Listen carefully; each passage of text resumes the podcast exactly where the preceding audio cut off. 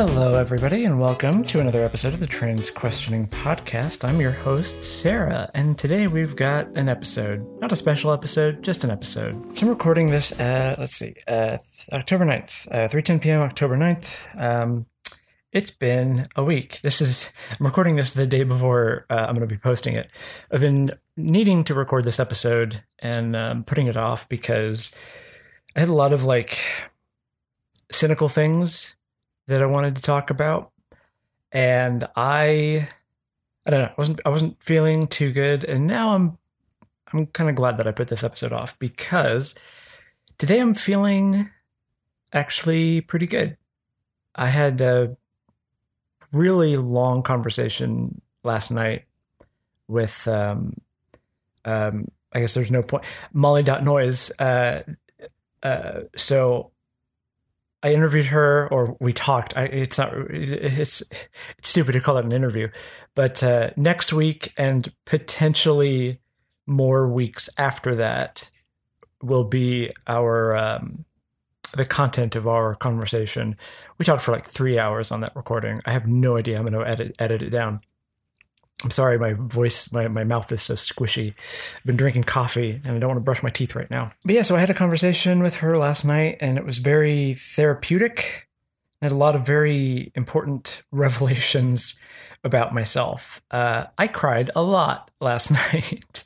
And uh, I imagine I'll get into that a little bit later. But uh, first, I want to get into some other things. So it has been a fucking week. I guess it's several weeks now, two weeks. So, in the previous episode, I mentioned having thoughts about uh, the latest ContraPoints video and considering maybe doing a video about my thoughts about the, the new ContraPoints video. I uh, did end up doing that. Um, and statistically speaking, if you're listening to this, you're probably very aware of this fact because that video kind of, sort of, a little bit blew way the fuck up. Uh, so I posted it and it was already getting way better views than just about anything that I've ever posted in terms of like immediately people watching it. And then, um, so it, I guess it just sort of like slowly rose over time. Um, Natalie ContraPoints she left a comment on it, and that was like, oh my god, she left a comment.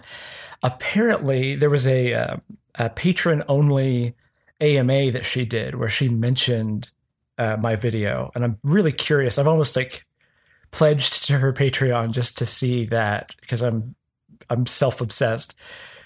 But uh, uh, it's been posted several times on Reddit in various different places um, because I, I, I checked. and the big thing though was um, Peter Coffin, who is a YouTuber uh, who I whose stuff I really like. Uh, who, I who, whose stuff I wish that I could watch more of his presentational style, I have a hard time sticking with it. He doesn't have as much of like the entertainment side of things that some of the other YouTubers that I really like do. So it's hard for me to follow him sometimes, and that's entirely my own fault because of my own like neurological issues. But I still love his stuff, and I think he's an, incredibly intelligent person, and I really want to read his book. Um, uh, Peter, if you're listening, hello. Thank you for plugging my thing and um, ominously telling me I will be watching. Because so, so, he he he posted my video on Twitter and um, left his own comments, uh, uh, sort of saying that the, he, he had some quibbles about my like vocabulary choice and sort of extending my thesis a little bit and um, I commented on that like yeah I basically agree with your with your points. And then I added another thing like also hey I really like your stuff and this is incredibly overwhelming and thank you so much for this. And uh, he commented on that with with like a heart and then just like I, I will be watching more or something like that and then commenting back on this stuff. So I read the the I will be watching more is like this incredibly foreboding thing of like here is someone who is like decided like you have my attention. Now let's see if you can follow through.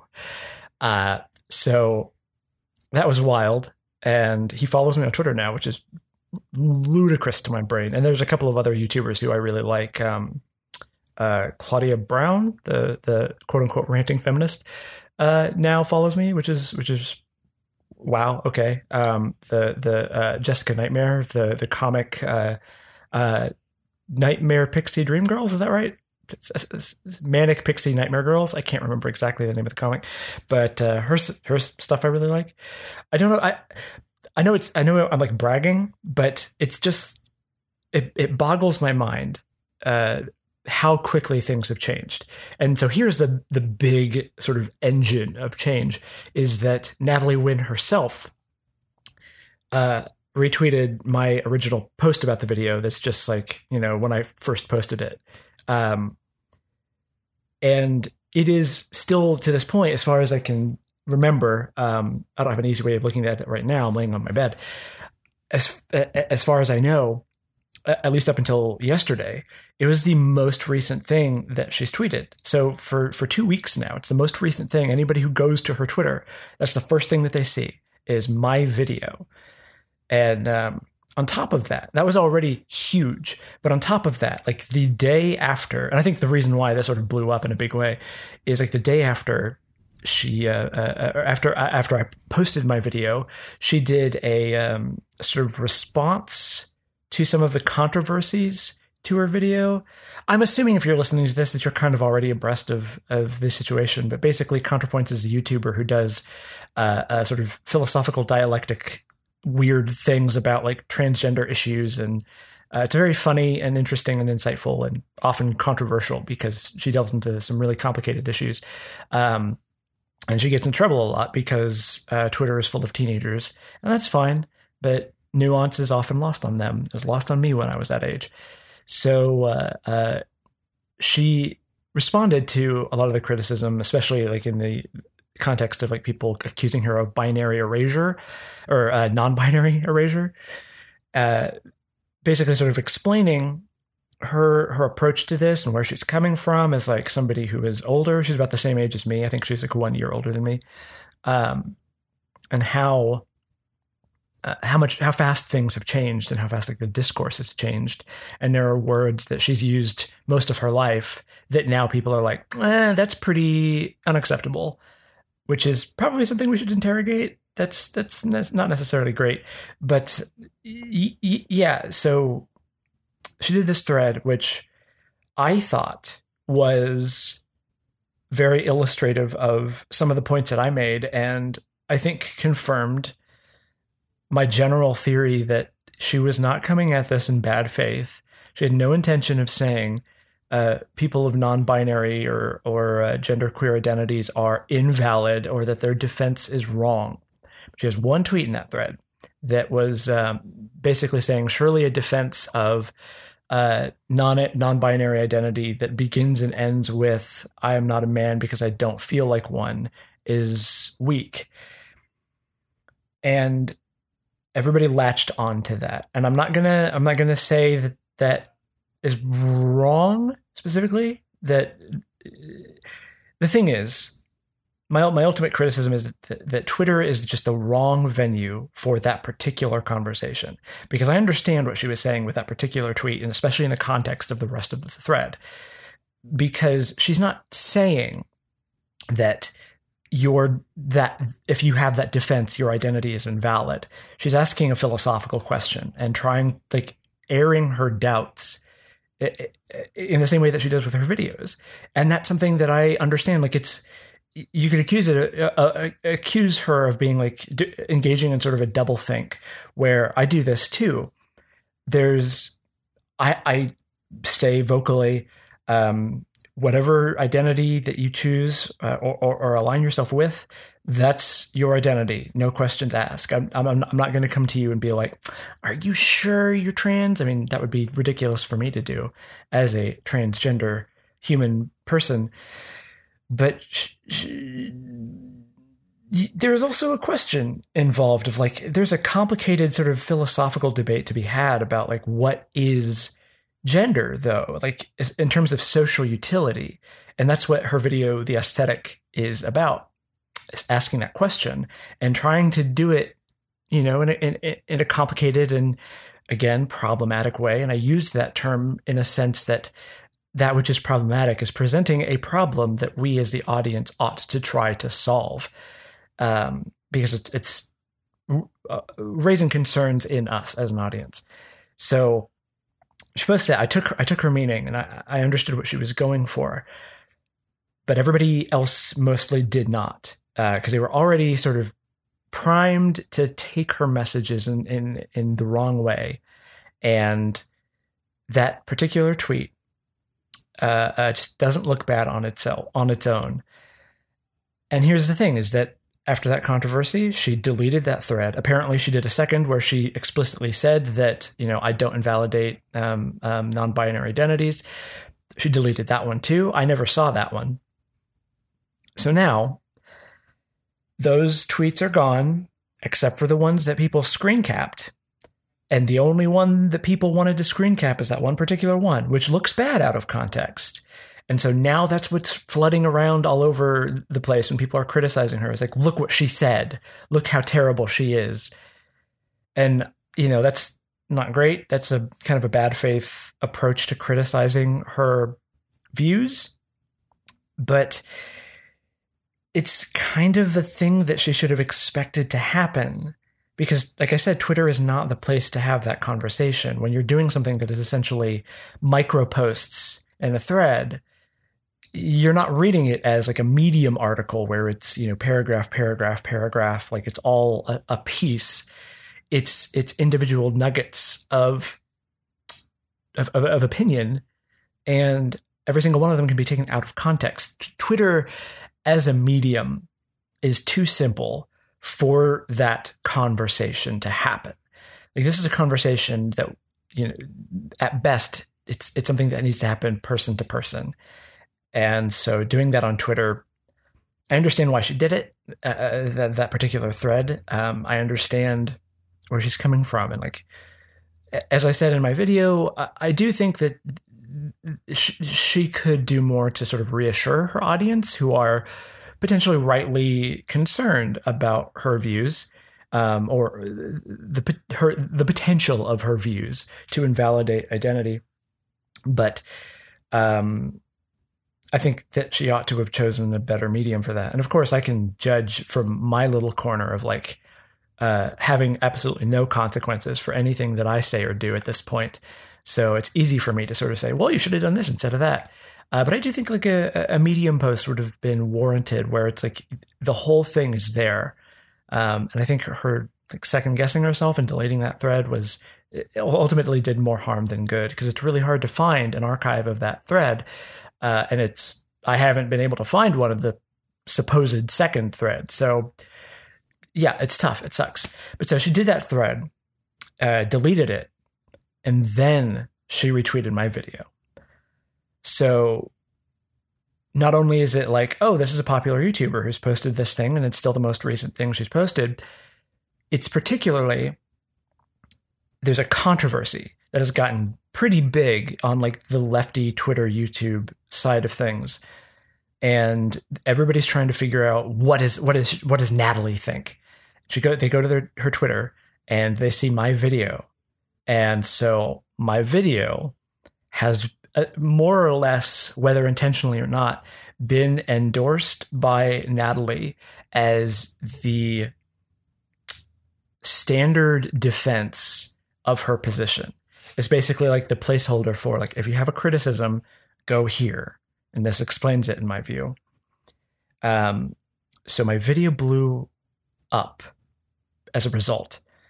Um, about like a little over two weeks ago, the the timeline's a little hazy in my brain now. I, uh, time doesn't exist for me, uh, but I was.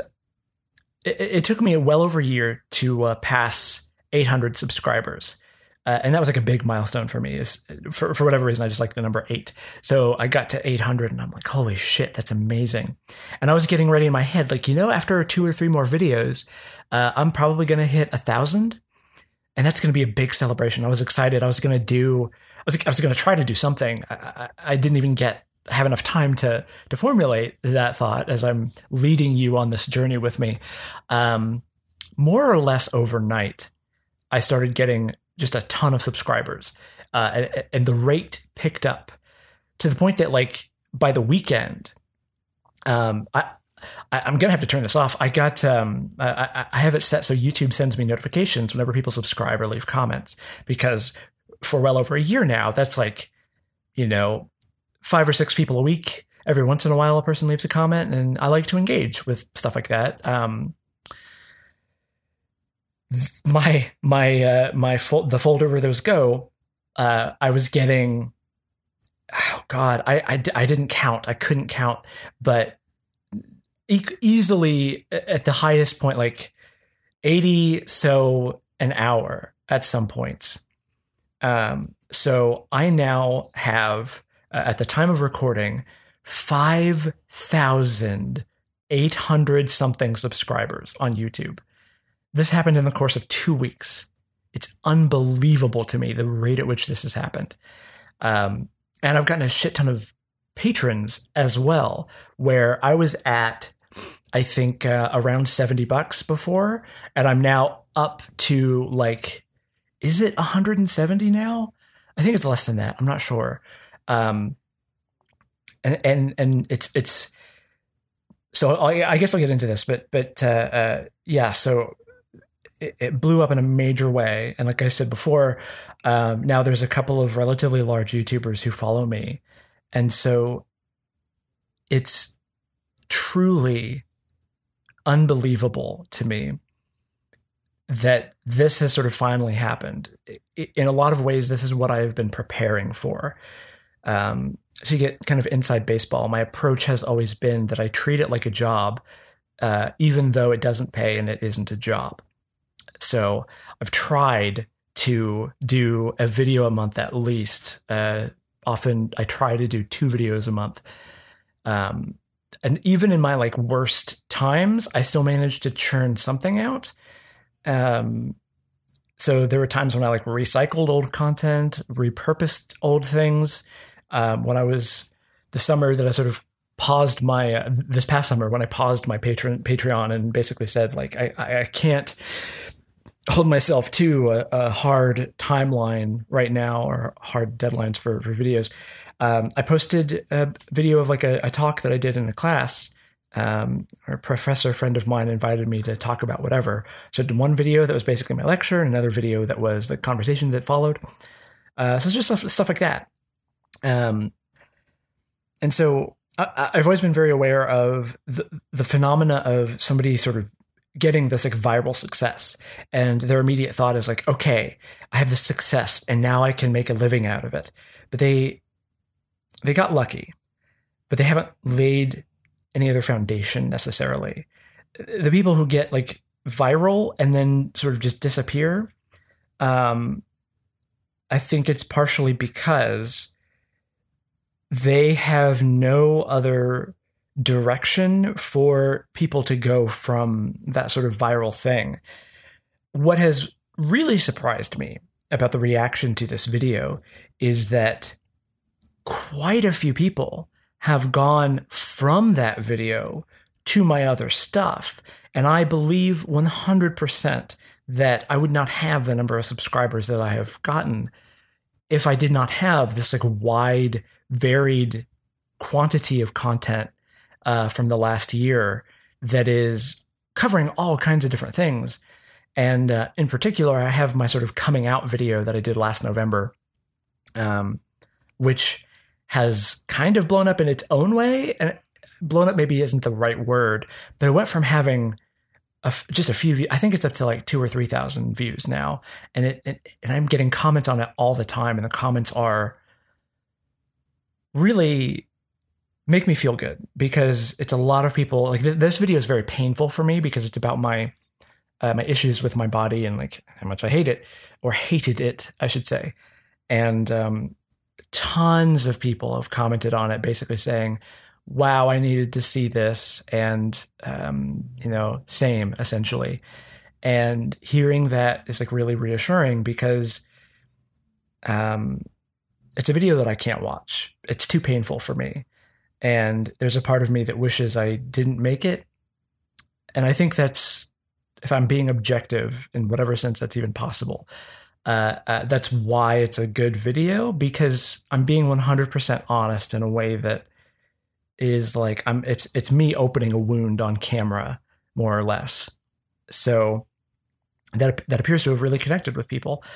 Um, and I have a Patreon that I have kept updated, uh, at least generally like an update a week. Um, and I and I post lots of things there. I've been doing this five dollar tier where people get, um, you know, outtakes and my scripts and notes and various like a, a, long breakdown of my process in the video and sort of what I learned from it, um, with with the pretension of like people. I, what I what I wish other YouTubers would do sometimes is be more explicit about their process uh, because like in any field, it's easy to sort of see somebody like HBomberguy doing these incredible videos and thinking like, oh wow, he's so talented. I could never do that. When the actual process is like, um, it's full of doubt and and terror uh, and dread and like, oh god, I'm a sham. I've been going through that a lot lately. I the video that I'm working on now, it's it's the same way where it's like I, you know, I've got five thousand some odd people, almost six thousand people um, saying, "Hey, your stuff is pretty good. I want to see more of it." And I'm sitting here thinking, like, this next video is garbage. I'm a trash person. None of this is worth anything.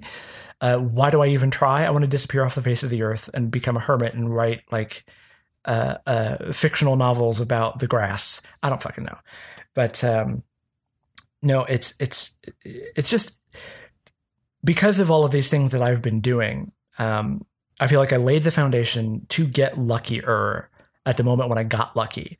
So people went to my Patreon out of curiosity. They saw all of the things that I post there, the consistency with which I post, and like the amount of things, there is actually a value to the higher tiers, where like the $5 tier has lots of stuff. Um, everybody who signs up gets a 30 minute video essay. That's like my rant about post or uh, meta modernism. And uh, that's like for everybody at every level. And then like at the five dollars, there's an excerpt from uh, that I cut from my conversation with Shannon Strucci a while back, and uh, there's you know lots of outtakes and different kinds of things, um, a couple of vlogs, whatever.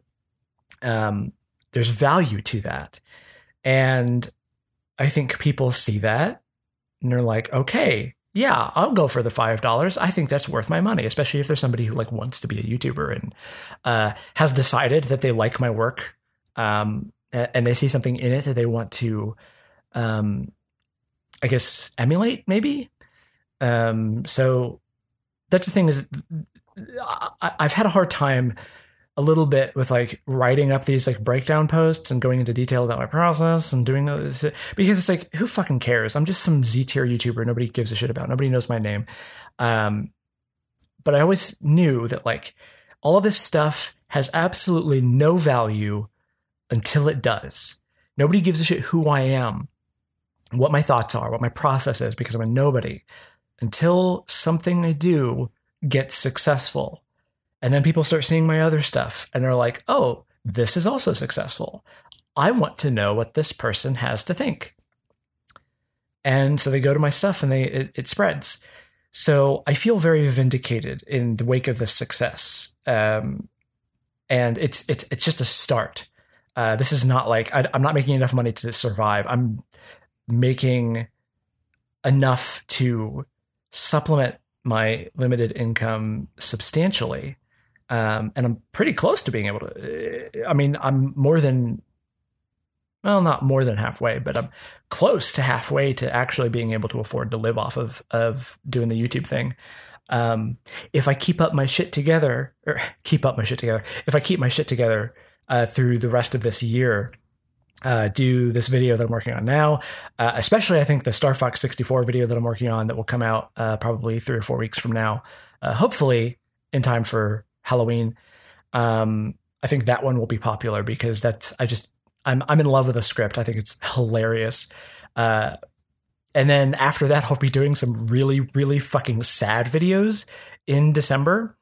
Um, and I think all of those things will hopefully connect. Um, and now a lot of my other videos are like trending. People are talking about the things coming up in their suggestions. So the algorithm is picking up on me and throwing me out there. Um, of course, it's picking videos that I don't particularly like or agree with, and people are leaving comments like, oh, I don't agree with you. And I'm, well, I don't fucking agree with me either. I did this video three years ago. I didn't know what the hell I was talking about. Um, anyway, that's enough of my like self-aggrandizing celebration of my little success. Um, I am I'm pretty happy with that. I was feeling really nihilistic because the world is kind of falling apart. Um, and I was going to talk about this for a bit, but I don't I don't know that I want to or will. But um, over the weekend, um, uh, Judge Kavanaugh was appointed to the Supreme Court, and that to me felt like the day after the 2016 election all over again, where it's like I just feel this utter hopelessness at the efficacy of, of American politics and its susceptibility to fascism. I'm sorry if you think it's not, but it is. It just it just is. There's a, a great series of videos by um, um, um, Cody Cody Johnston Cody John I can't remember his if there's a T in his last name. Um, Cody J uh, his his Twitter handle handle is Doctor Mister Cody. I, have always loved that. But uh, uh, uh, his his YouTube, his YouTube show that he does with um, a few other people who are former Cracked employees called um, Some More News. Um, that it, it's great. But there's there's a, a, series of two, maybe three videos that he did that was basically breaking down how uh, Trumpism, quote unquote, is sort of a new branch of fascism. go watch that if you are not convinced that that America is leaning towards fascism. Um, there's an argument to be made that it's not going to go as bad as it could. Uh, it certainly won't in the near future, but it's like eh, everybody thinks that about a fascist state before it gets bad. Like, oh, it couldn't happen here until it does. Um, and you know, I was feeling nihilistic about that. There was a report by the National Environmentals. I don't fucking know what the uh, it, agency is. Uh, a bunch of fucking scientists uh, did some did some book reading and uh, discovered that if we don't make some radical fucking uh, uh, changes in our human industry habits, uh, we will be facing irreversible climate catastrophe uh, within the next, you know, twenty years, which is horrifying and not necessarily surprising, but uh, it's it really is i mean this is the thing with i think the millennial generation where people criticize us for our listlessness and like our our our desire to our lack of a desire to get a job that doesn't necessarily fulfill us. Like why don't you buy a house? Why don't you do this or that or the other thing? Uh, why are you so irresponsible with your money? And it's like well because since i was in high school everybody has been saying the world is going to light up and burn to the ground and like we're going to have a scarcity crisis that leads to like a Mad Max wasteland. What's the fucking point of spending money on a house and you know paying a mortgage when I could be traveling and like enjoying life while I can? It's problematic. We're not going to go into it, but that's sort of how a lot of people uh, uh, how how how I think a lot of millennials what their attitude is is you know f- nihilism essentially uh, with a tinge of like we got to do something about it. But there is you know just politics in america is not great especially in 2018 um, but i don't want to talk about that anymore because um, i feel all right.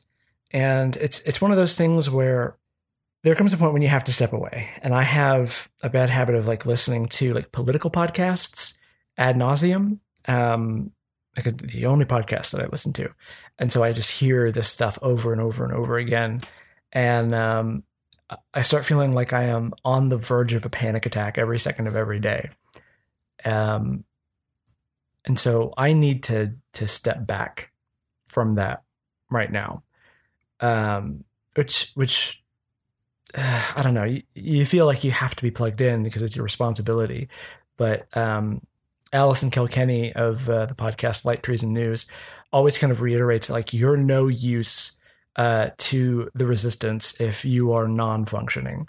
Uh, which is she doesn't say that exactly. That's kind of a fucked up way for me to put it, but that's that's the sentiment, right? Like if you if if you're having a mental breakdown, uh, if you're borderline like your depression is driving you to uh, substance abuse or self harm, uh, you're not able to do uh, everything that you could to uh, uh, to help make the world a better place.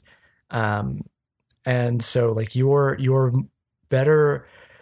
It, it, it's it's one of those things like it, you can't expect to really truly help other people if you're not if you haven't at some level helped yourself. Anyway, I want to step back from that. Um, and uh, I'm going to get to some of my revelations uh, from yesterday in a, in a moment. Uh, well, not a moment, in a bit. But um, so, those of you who have listened are familiar with my constant calls begging for questions. I have an email, uh, transquestioningpodcast at gmail.com. Uh, I've gotten like two emails in the past from people with questions. Um, but uh, in the wake of my sort of fun little success, um, I posted my um, Curious Cat, which is sort of a Twitter adjacent thing where people can ask questions anonymously and uh, you can answer them uh, up to a certain length and post them on Twitter. Um, and I've actually gotten a bunch of questions there. So I think I'm going to start inc- including Curious Cat because I think people have a weird aversion to emails these days. I'm not 100% sure why, but uh, I don't know. I, I, I guess I, I, guess there's a level of like you can't be anonymous with an email, or it's harder to be anonymous. I don't know, um, but that's fair. So uh, if you go to um, uh, curiouscat.com slash hms no fun I'll, I'll, have to look at the uh, the actual url will be at the end of the episode and it'll be in the uh, description of the episodes um, wherever you get your podcast hopefully if, if i haven't fucked up uh, how things are going. But so I'm gonna. I, I answered a lot of these questions on Twitter uh, without realizing, like, oh, I should save these for my podcast. So um, I've saved these three, and I think this is sort of a perfect, um, uh, perfect little chunk of questions. Um, and then there's another thing that we'll get to in a moment. But so this is a question from anonymous. Um, I'm uh, non binary slash bi gender and pass almost equally as female and male in public, and this variability is key to my gender euphoria. I have recently started thinking about how I'm un- uncomfortable disclosing my assigned gender, especially in trans circles where it seems pretty necessary. What do you think about uh, assigned male at birth and assigned female at birth labels and how they influence non binary folks? That's a fascinating question. And I don't have a great answer because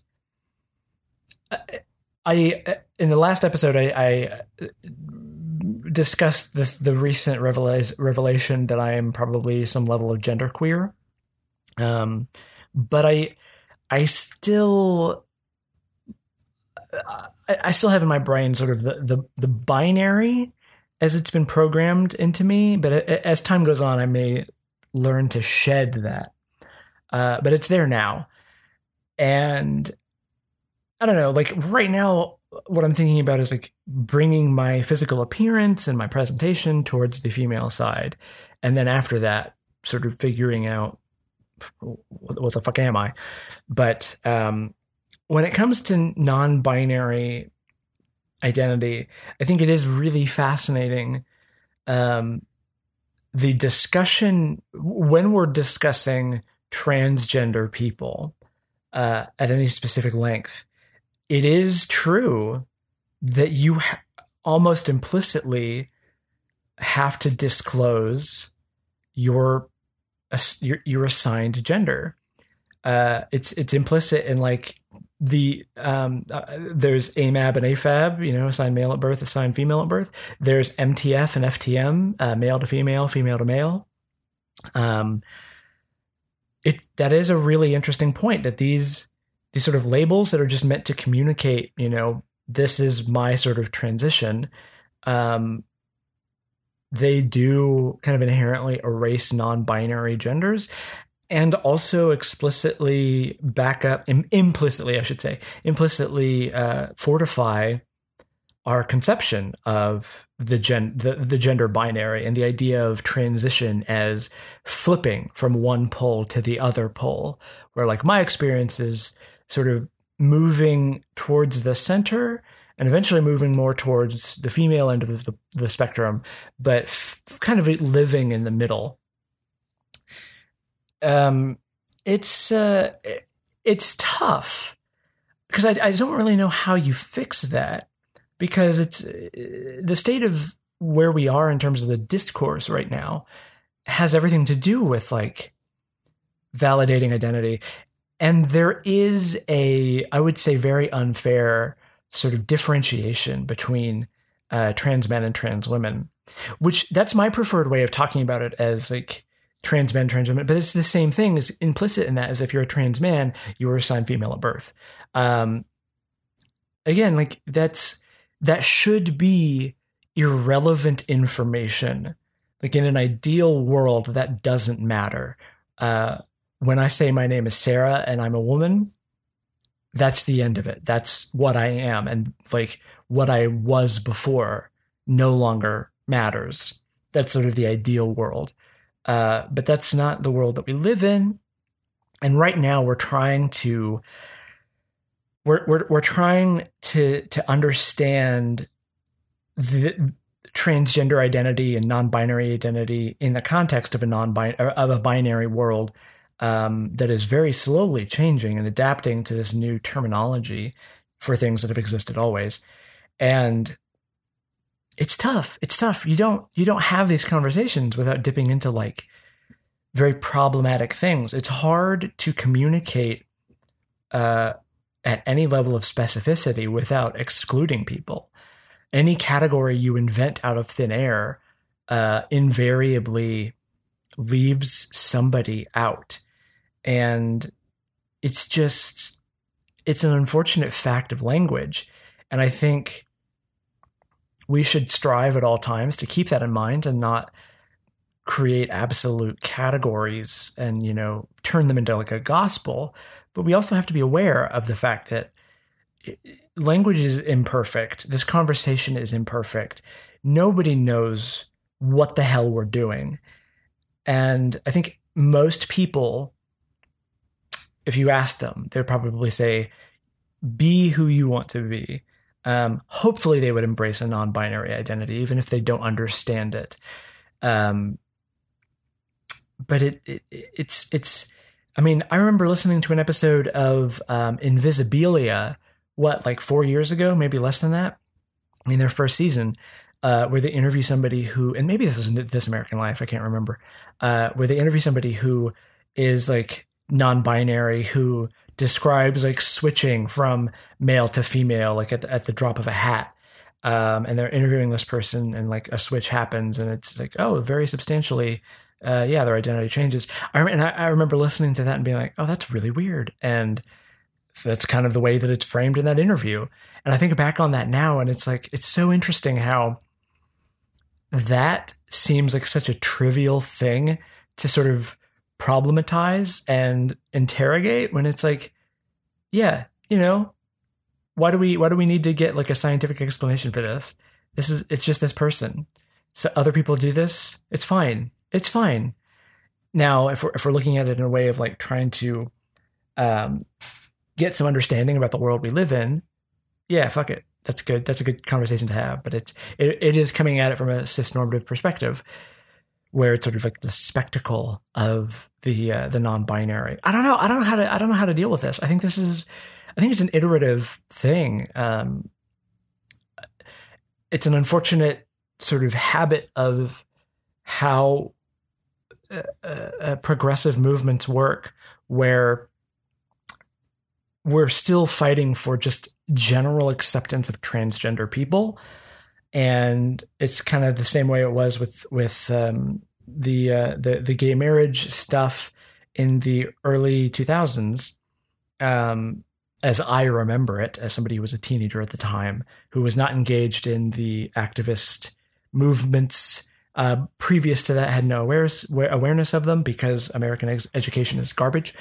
Um, uh, there was, I vaguely recall people being like, we can't include transgender people in this because the wider public is not ready.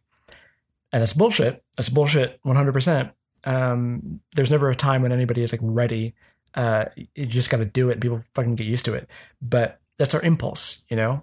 And I do feel that impulse of like, uh, I don't know. I, we're still we're still fighting for acceptance of transgender identity, and I think it's possible that everybody everybody in, in a general sense is like non-binary in the sense that like the gender spectrum is an invention and it's not an inherent quality of human existence. It's just a categorization that we've invented uh, for the sake of communication and stratification of, of social roles. But uh, uh, it's still like we live in the world where the binary exists in that it's a, it's a collectively imagined thing. Um, so it's hard to conceptualize and, and we just have to build towards that. And I hope that we reach a point where um, we don't need to disclose our assigned genders every time we're talking about our transness. Um, I hope that people won't have to do what I have done with my podcast, my YouTube show, where I'm constantly sort of litigating my gender as a way of showing to people that it's normal, that this is a thing that can happen, you know, and and that um, um, it's it's different than what the the mainstream sort of media depiction frequently is. I've rambled about this particular question far too long. I want to thank you, anonymous. Um, let's see. Uh, so this is from Valadrin, and this is less than a, um, a story, or this is a story more than it is a question. Um, so I'm going to riff on it a bit. I spend so much time trying to figure out a way to put words to my identity, and everything I've come up with feels vaguely foreboding. Sometimes I feel like a woman, and that works just fine, but sometimes I look inside and it's just nothing. Emptiness, and sometimes it's horrifying. It feels like I'm fake, but sometimes it's comforting. Sometimes there's a sense of peace in feeling like I'm neither male or female, but then I wonder what that means. Are they structured, immovable poles in identity? Am I holding myself to some fake standard of one, the other, or neither? This is supposed to be a fun little story. Sorry. First off, uh, Valadrin, no need to apologize. That is precisely what the Curious Cat is for. Uh, I asked for questions, and you came with a very good little anecdote and question. Um, and it, it, it dovetails quite nicely, I would say, with my uh, a previous little little uh, little rant. Um, I would say again, I'm not I'm not the expert in this. My I, I don't have the expertise to speak on this with any sort of authority, but my intuition is that uh, no, these are not immovable poles in identity. Like I said, it's it's a it's an invention. Um, there is like a biological sort of gender that exists that is dictate that dictates certain biological functions. Um, but even that is is gray. Uh, there's always there, there's always ambiguity. You never get away from it, and the idea that it's um, one, the other, or neither is um, uh, uh, is yeah no it's it's a it's a fake standard. Um, and so what I would also say is that the what you describe, the feeling of I um sometimes I'm happy, sometimes I feel empty, that's not uncommon.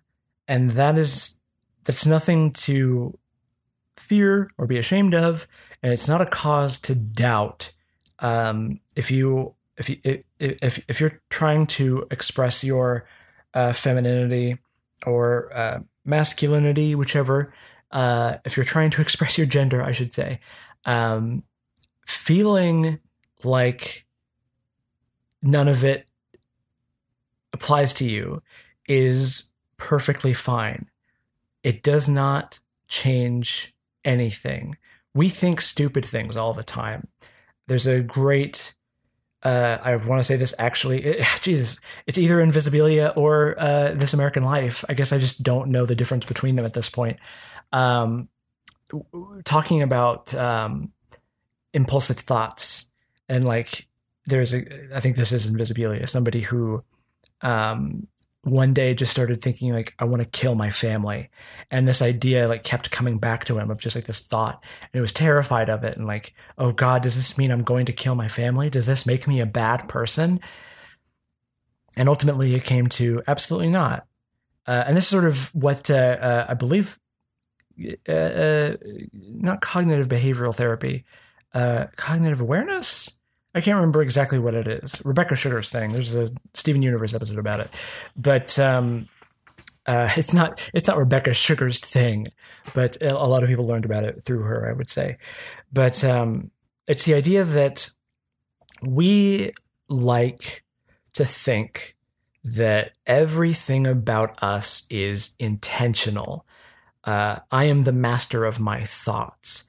Therefore, if I think a thing, it is an extension of myself, and it must have meaning and value and be indicative of something inherent to myself. It's this sort of like psycho- psychoanalytical uh, perspective on thought. And that's just nonsense. It's garbage. And it, I think this dovetails into a lot of feelings about um, f- racism and sexism, where I will admit I often struggle with weird, uncomfortable, gross, kind of racist thoughts whenever I see a person of color. And every time I'm like, God, what the fuck is wrong with me?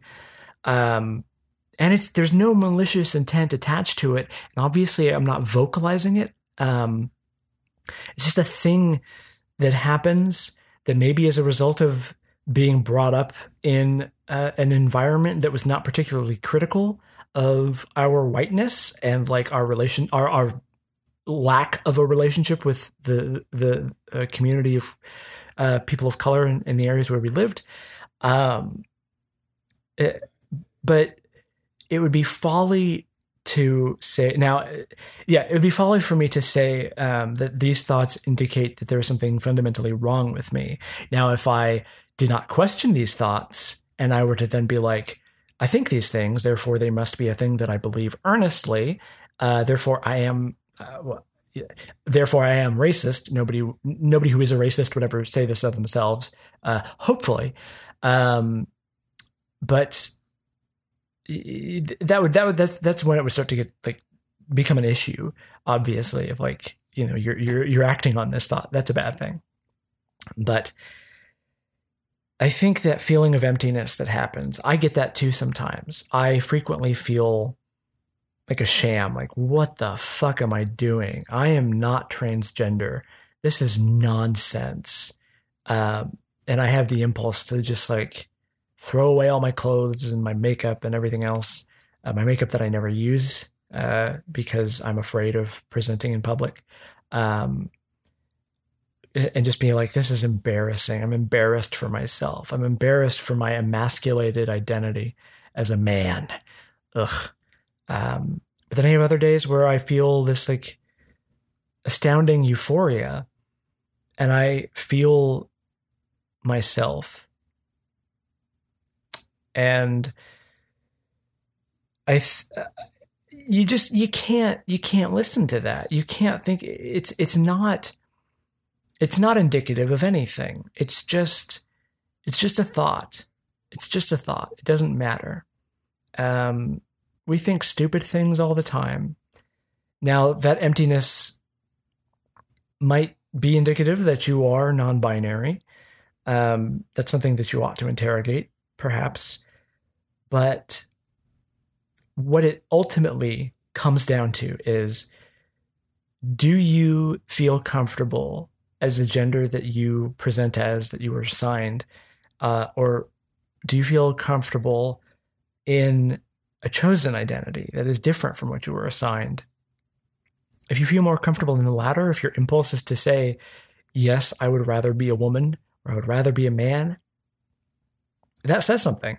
That's not something that a cisgender person would typically think uh, in the way of like a, I don't want to say spiritual, but for me, there is like a, a sort of spiritual element to it. Um, a feeling of more wholeness in myself, um, follow that. And you will have doubts. Uh, doubt is a part of it. And I think this is the problem with the mainstream transgender narrative as like, I knew from birth that I was a woman in a man's body. And so I suffered and and and struggled and then finally I was able to transition and now I live as a drag queen on the streets of San Francisco. Um, that's bullshit. Most people don't live that way. Uh, most people don't have that experience of like I knew from birth. Um, I didn't figure it out until I was almost thirty. You know, um, the whole the whole goddamn thing is is a complicated subjective mess, and you just you got to trust yourself. Back to that same old saw that I keep returning to in this podcast. Got to trust your gut. Um, and don't put too much weight on um, your stray thoughts. So here's another um, question from um, Curious Cat. Hopefully, I can get through this one a little bit faster. Uh, this is another anonymous. I'm loath to universalize my trans experience, but if I can impose on you with an understanding that I fully accept if you don't want to answer my, any of these questions, like me, did you grow a beard, neglect your body uh, in, in terms of diet or exercise uh, because you resented it, uh, claimed or thought you never liked being called sir because it was too formal, uh, thought that men's clothing was generally boring, uh, hid musical slash film taste for fear of judgment, uh, in parentheses, too girly, uh, to convince yourself you preferred something culturally coded masculine, i.e., steak, beer, rather than, for uh, example, wine. Um, and then in parentheses, uh, curious how common this is. I'm sorry if any of the above is upsetting. Uh, absolutely not upsetting. Thank you so much for your your question, anonymous. Um, yes, to almost all of the above. Uh, I grew, I grew, I had a pretty gigantic fucking beard um, I definitely neglected my body, uh, as my coming out video on YouTube will will attest. Um, I have I was uh, 256 um, a little over a year ago. Uh, I was I weighed even more before that. I'm down to 188 now. Um, I definitely neglected my body. I still don't really exercise, and I need to get on that. But you know, whatever. um, uh, uh, uh, the the sir thing, I can't. That's not that that's not something that I ever really felt any particular way about. Um, in the first or second episode of this very podcast, I describe feeling like, God, men's clothes are so boring. I like colors, I like shapes. Um, so, absolutely. Uh, hid musical slash film tastes, yes. And not just not just that, like everything every single th- and this this gets into a, a, bigger issue with my personality that I've recently had to confront, which is that I've always wanted to be accepted by my friends uh, to the point that I have always become I, I've I've made myself a chameleon. So the things that I like are things that I think my friends would like me for liking, uh, and then whenever I received even just the lightest bit of criticism for anything that I enjoyed, uh, I would pretty quickly stop doing that thing uh, because I felt ashamed, like I wasn't supposed to like that. And now I'm in this place of sort of trying to return to all of these things that I felt like I wasn't allowed to like. And um, uh, there's there's a whole thing of my um, this is this is getting into a separate topic. I apologize, but um, uh, I a big a big part of my conversation last night was sort of finally coming to the absolute realization that whether intentionally or not, it's probably not intentional. Um, the the friend that I had who our our uh, relationship severed in a very big way, and I've covered that a number of times in this podcast in the past. Um, I was in it was an abusive relationship, he was an emotionally manipulative person, at least in that last year. Uh, he gaslit me, and I have a letter that I wrote to him that I never gave to him that was supposed to be like a, uh, please, you know, if you if you just if you just explain this to me, and uh, you know, um, I won't go into that because it's very painful. Um, like I said, I cried a lot last night reading it out loud and realizing, oh God, this is these are the words of somebody who has been traumatized by emotional b- abuse. Um, this is the classic like kicked puppy response of like, I don't care that you hurt me. I don't care that uh, you don't seem to care about me. I just want you to approve of me, and I'll do anything to get that. Like, I will forgive you instantly. I just want some kind of answer. Like, are we not friends anymore? Then just tell me that. Um, which he never did that for me, which is, I'm trying to let myself be angry about how I was treated in this, and it's very hard because I still, um, yeah. But um, no, I mean, and that's the thing is, um, that sort of emotionally abused mentality is something that I've had with me for as long as I can remember. Um, especially now that I'm looking back on it with like kind of clear eyes, where all I ever wanted was somebody to approve of me and like validate me. And I sought that by way of um, transforming myself into the people who were, were around me. And so I find myself now in a place where I'm not really sure who I am uh, or what I love. And I'm also realizing that I um, have always felt some level of shame in enjoying things and uh, that I had to justify the fact that I enjoy things to complete strangers. Um, why? Why am I like that? What, what what does that serve? What's the point? Um, and um, yeah, it's uh, it's pernicious. and I've been fighting it all day, and just like that realization is tough. Um, I I, th- I think that kind of gets uh, way way way off base, but I would say that yes, I share many of those experiences. Um, now, this is this always I'm always I'm always thinking like, oh, this this episode won't go very long, and it always goes long. Um, so I'm gonna close off on this. So I talked about a lot of the comments that I got on my um, uh, coming out video.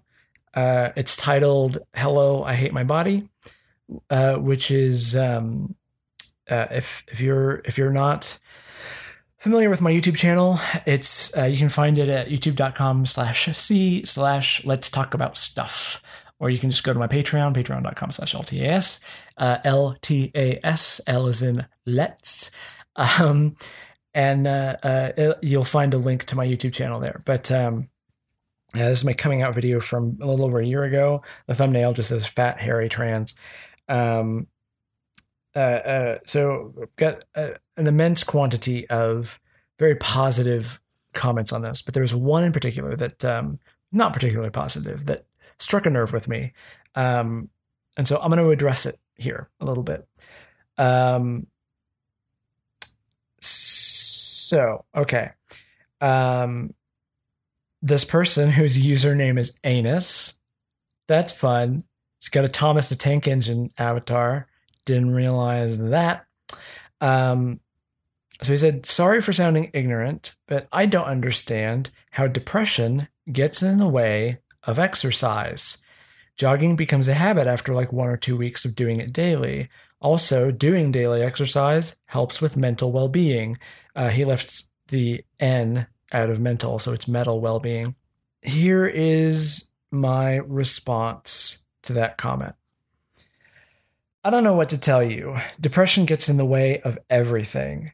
I've started many exercise routines over the years, gotten them to the point of habit after several weeks, and then I hit a low period and just stop. I feel great every time I exercise regularly, but that doesn't seem to matter. It takes a lot of discipline to do anything regularly, when you've got serious depression. I was lucky to shower more than once a week back then. Gross, I know. On top of that, exercise is much harder for people who are overweight. I would go with a skinny friend to a climbing gym once in a while, and I'd get to the point of my arms being paralyzed after like 10 minutes, but my friend just scurried around for nearly an hour. I just have to sit there and watch him and think, I can't do that. I'll never be able to do that. Why do I even try? And I've based on some other comments, I realized that I tell that exact same story in the video that I'm commenting on. So that's kind of funny. Um, Uh, uh, uh, I was nearly 300 pounds uh, at the time, and he couldn't have been more than 150. I know the quote unquote right thing to do would be to take that moment as a challenge and be like, nah, I'm going to do it. And intellectually, I know that no one is naturally good at anything. It all takes time and practice. But depression isn't logical, it gets in the way of everything, regardless of what you know. And the attitude of people who do exercise regularly, that nah, just do it ethos, that's a big part of why I never work out. I didn't exercise growing up. I never played sports. Sports. I didn't live in an environment where that was ever emphasized. Honestly, I don't know how to exercise. It's not like I can afford a personal trainer or would want one even if I could, and it's a very rare friend who will be patient with you instead of throwing you in the deep end straight away, not realizing how demoralizing that can be for someone who already struggles constantly with motivation and self worth. Depression poisons everything. Um, now, hmm, I know he left a comment. Um, on that, but it appears to have disappeared. So that's interesting. Um, it doesn't matter. Um, he left a comment that I guess he deleted because he realized it was I don't fucking know. Uh, but he but he responded to my response, basically saying, you know, I don't buy that that excuse, whatever. Um, so here's why I feel compelled to bring this up at the end of this podcast. Um, we are self defeating organisms, especially those of us who struggle with mood disorders. Um, it is very hard for us to do the things that we ought to do to get healthy. And the people who are healthy, who don't necessarily have mood disorders, it comes naturally to them, or it can come naturally to them. And they don't understand how hard it is for people in our position. They can't comprehend it.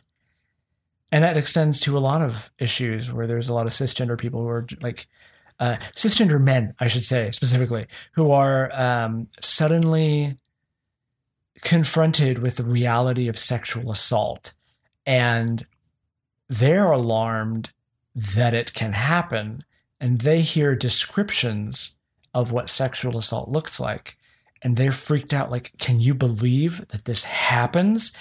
Uh, can you believe that? And then they start describing the sexual assault to a woman as very clearly somebody who's like i can't believe that this is a thing while simultaneously not believing that it could ever happen to them or that it has ever happened to somebody that they know because they just assume that they would have heard about it.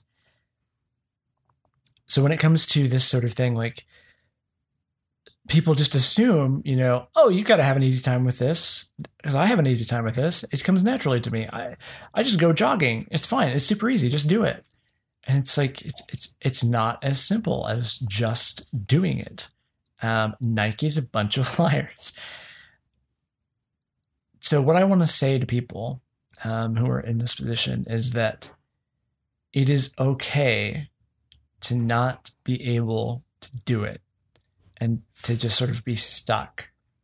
And I would argue that it's better to reside in your stuckness for some period of time and and work on yourself as opposed to forcing yourself to get through these things. Because ultimately all you'll end up accomplishing is establishing a very unhealthy relationship with these healthy quote unquote um, lifestyle choices.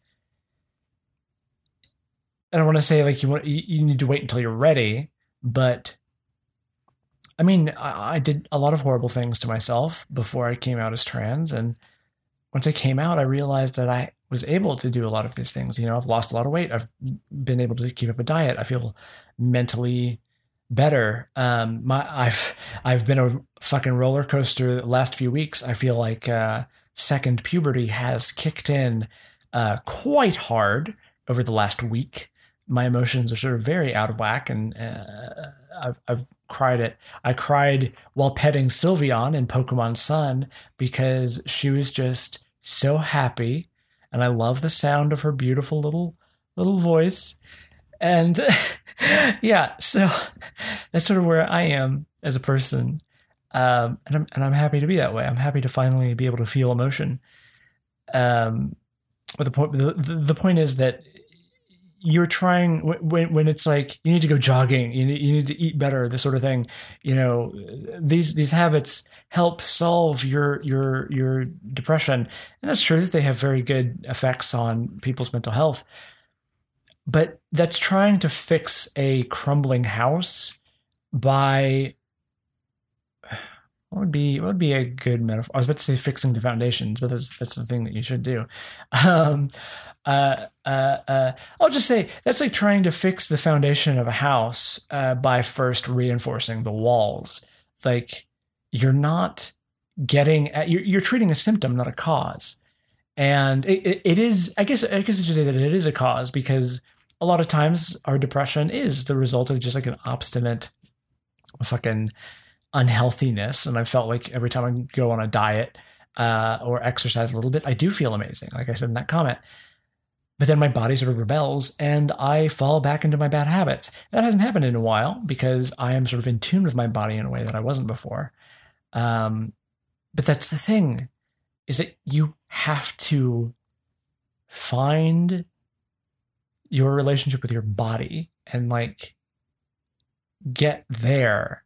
You have to be okay with it to some extent what you are and learn to embrace that for all its flaws before you can learn how to do things that are unpleasant despite the fact that they are good for you um, or do things that are unpleasant because they are good for you uh, exercise sucks. People who like exercise are fucking liars.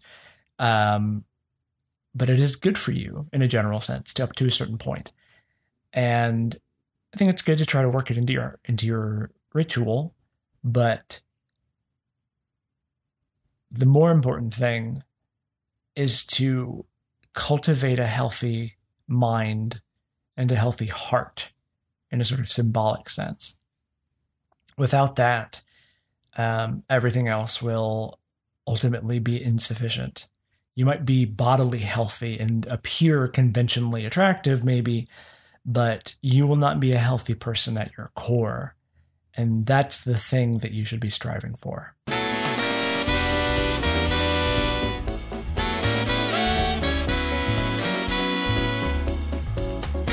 Hello, and thank you for listening to this episode of the Trans Questioning Podcast. If you have questions or thoughts or comments or fucking whatever else, send me an email at transquestioningpodcast at gmail.com or go to my Curious Cat, which will be curiouscat.com slash hmsnofun, something like that. If the if that URL is incorrect, check the description of this podcast and you will find the correct URL. Uh, otherwise, go to my Twitter at HMSNoFun and you'll find um, if you scroll down long enough, you'll find my fucking curious cat. It's not that hard. Do a little bit of work. Do your own legwork. God damn it. I apologize. um, uh, I have a Patreon, patreon.com slash LTAS. Uh, for as little as a dollar a month, you can support me doing this thing that I do. Uh, if you like uh, the words that I say and the way that I say them. My ability to do these things is based solely on money. Uh, I am a coin slot machine. Uh, without without money, uh, my voice falls silent and I become an inanimate object.